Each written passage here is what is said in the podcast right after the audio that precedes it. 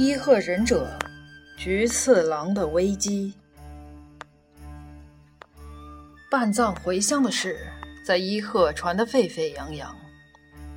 离乡多年的神秘忍者突然返乡，对此最为紧张的就是藤林氏和百地氏，各自派了忍者打探半藏的行踪。没想到，半藏居然大大方方去拜访了竹田。这是要和竹田联手重整服部吗？半藏的行动如此昭彰，看来已经暗中策划很久。这天深夜，竹田和半藏的人在房中商议，左兵卫和菊次郎也在座。哦。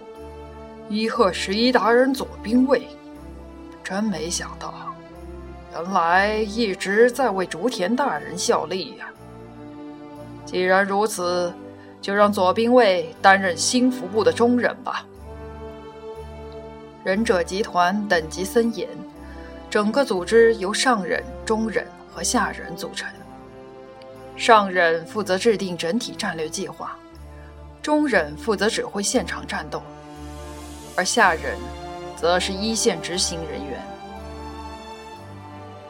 其中上忍的人选主要由出身决定，必须是集团内德高望重的家族传人。此外，必须参透忍术要义，具备领袖才能。上忍的身份一般保密，上中下级别分明，下级对上级的命令必须绝对服从。左兵卫作为伊贺十一达人之一的忍者，忍术一流。现在得以在服部中担任中忍，内心颇感振奋。请周天大人和半藏大人放心，高于左兵卫一定会协助上忍重振服部声威。一旁的菊次郎现在才知道，原来自己的师傅就是伊贺大名鼎鼎的忍者。竹田。指了指菊次郎，又对半藏道：“这个是我的贴身侍卫，之前一直跟随左兵卫练习剑术，是个值得培养的人才。现在也一并加入服部门下，进行忍者的修行吧。”半藏看看菊次郎，既然是竹田大人的侍卫，又是左兵卫的弟子。武艺应该很出众，不过忍者可不是光凭武艺就可以担任的。地狱一般的修行，生死由天的命运，摆脱一切肉体和精神的羁绊，这些你都做得到吗？菊次郎上前行了个礼。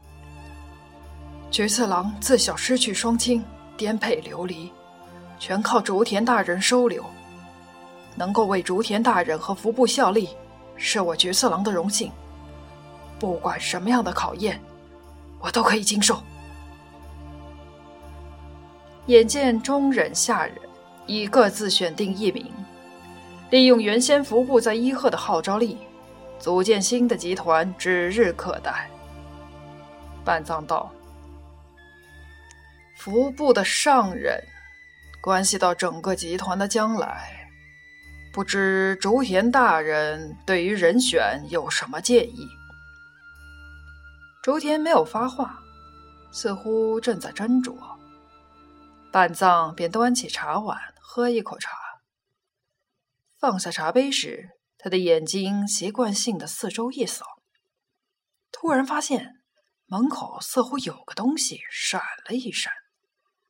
半藏坐着没动，用眼睛示意左兵卫。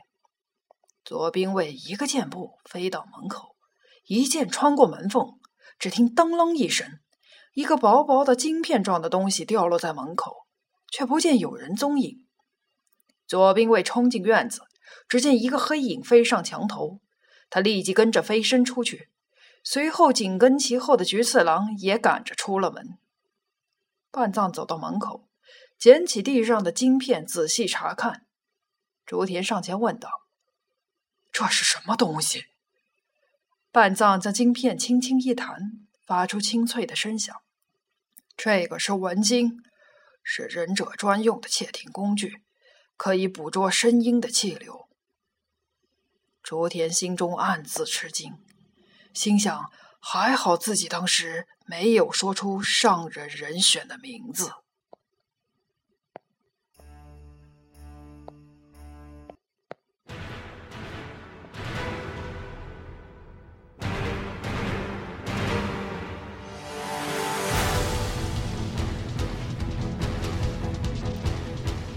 左兵卫追着黑影飞奔，那分明是个身着深蓝色夜行衣的蒙面忍者。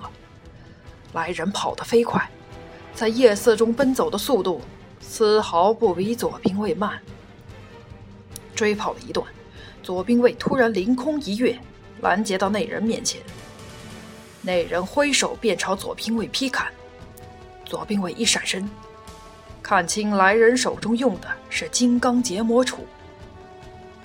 南一鹤摆第三太傅的人，左兵卫挥动佩剑刺向来人，两人交战在一起。毕竟是左兵卫剑术出众，来人使用的又是适于贴身战的手里剑，几个回合便被左兵卫占了上风。蒙面忍者抽个空子，跳开一步，突然一扬手，便有数枚铜钱飞了过来。使用暗器。也是男一贺忍者的专长，与手里剑配合，远近距离的攻击便是天衣无缝。左兵卫连忙闪避，飞快转动剑身，将铜钱悉数挡落。就在这时，菊次郎气喘吁吁地赶到了。还没有经过忍者训练，夜行的速度比先前两人要慢许多。菊次郎眼见左兵卫正与人交战。立即上前相助，左兵卫心里一阵焦急，还没来得及阻止，一枚铜钱击中了菊次郎的前额。菊次郎一惊，但瞬时仿佛并无大碍，只是额头被砸出一道血痕。他低头看清掉落在地上的铜钱，心里暗自庆幸，幸好只是铜钱，若是其他利器，恐怕就危及生命了。正这么一想，他突然感到全身血液倒流，眼前涌起一团紫色雾气，顿时一头栽倒。左兵卫暗叫不好，蒙面忍者见对方有一人倒地，却没有趁机逃走，也没有再发暗器，而是双手置于胸前交替轮转。左兵卫一愣。这是忍者中独特的暗语，“风”，意即仁慈，化解威胁，避免流血。忍者之间有许多外人不知道的密语暗号。单膝着地，蹲踞，眼观四周，表示土，意即忍耐，静观其变，准备反击。双手在胸前接连续交叉数次，表示水，以及敏捷。遭到突袭，迅速闪避。双手上举，掌心合一，表示火，以及能量，各就各位，快速出击。现在，来人发出表示和解“风”的暗语，意味着什么呢？左兵卫迟疑了一下，垂下剑，保持戒备。蒙面人抛过一样东西。左兵卫接过来一看，原来是一个红色的葫芦。这是忍者常用来装药的器具。左兵卫正在诧异，蒙面忍者一跺脚，也是凌空一跃，消失在夜幕中。